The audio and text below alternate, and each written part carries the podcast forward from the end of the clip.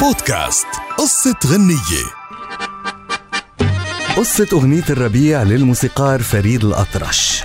قدم الشاعر مأمون الشناوي شقيق الشاعر كامل الشناوي أغنية من تأليفه إلى كوكب الشرق السيدة أم كلثوم. أعجبتها الكلمات ولكن كعادتها طلبت إدخال تعديلات على بعض الكلمات بالأغنية. رفض مأمون الشناوي إدخال أي تعديل على الأغنية وهو معروف بين مؤلفي وكتاب الأغنيات اللي بيرفضوا إنه يتم أي تعديل على أي كلمة بيكتبها. وقت اللي أصرت أم كلثوم على رأيها كونها تعتبر نفسها ملكة الغناء العربي وما حدا في إنه يرفض لها أي طلب. قام مأمون الشناوي بسحب الأغنية والاعتذار عن أي تعديل فيها.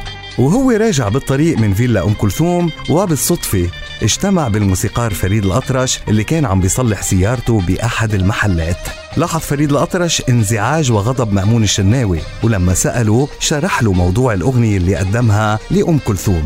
فقام فريد الأطرش بالاطلاع عليها وعلى الكلمات فأعجبته على الفور. وطلب من مأمون الشناوي أنه يقوم هو بغنائها. أي فريد الأطرش. وعلى الفور وافق الشناوي على طلبه وكانت الأغنية الرائعة الربيع أدي الربيع عد من تاني والبدر هلت أنواره.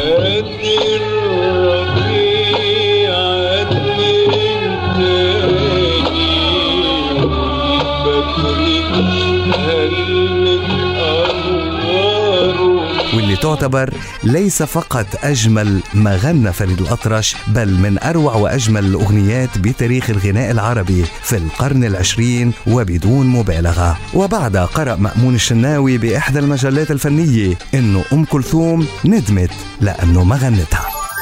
بودكاست قصة غنية.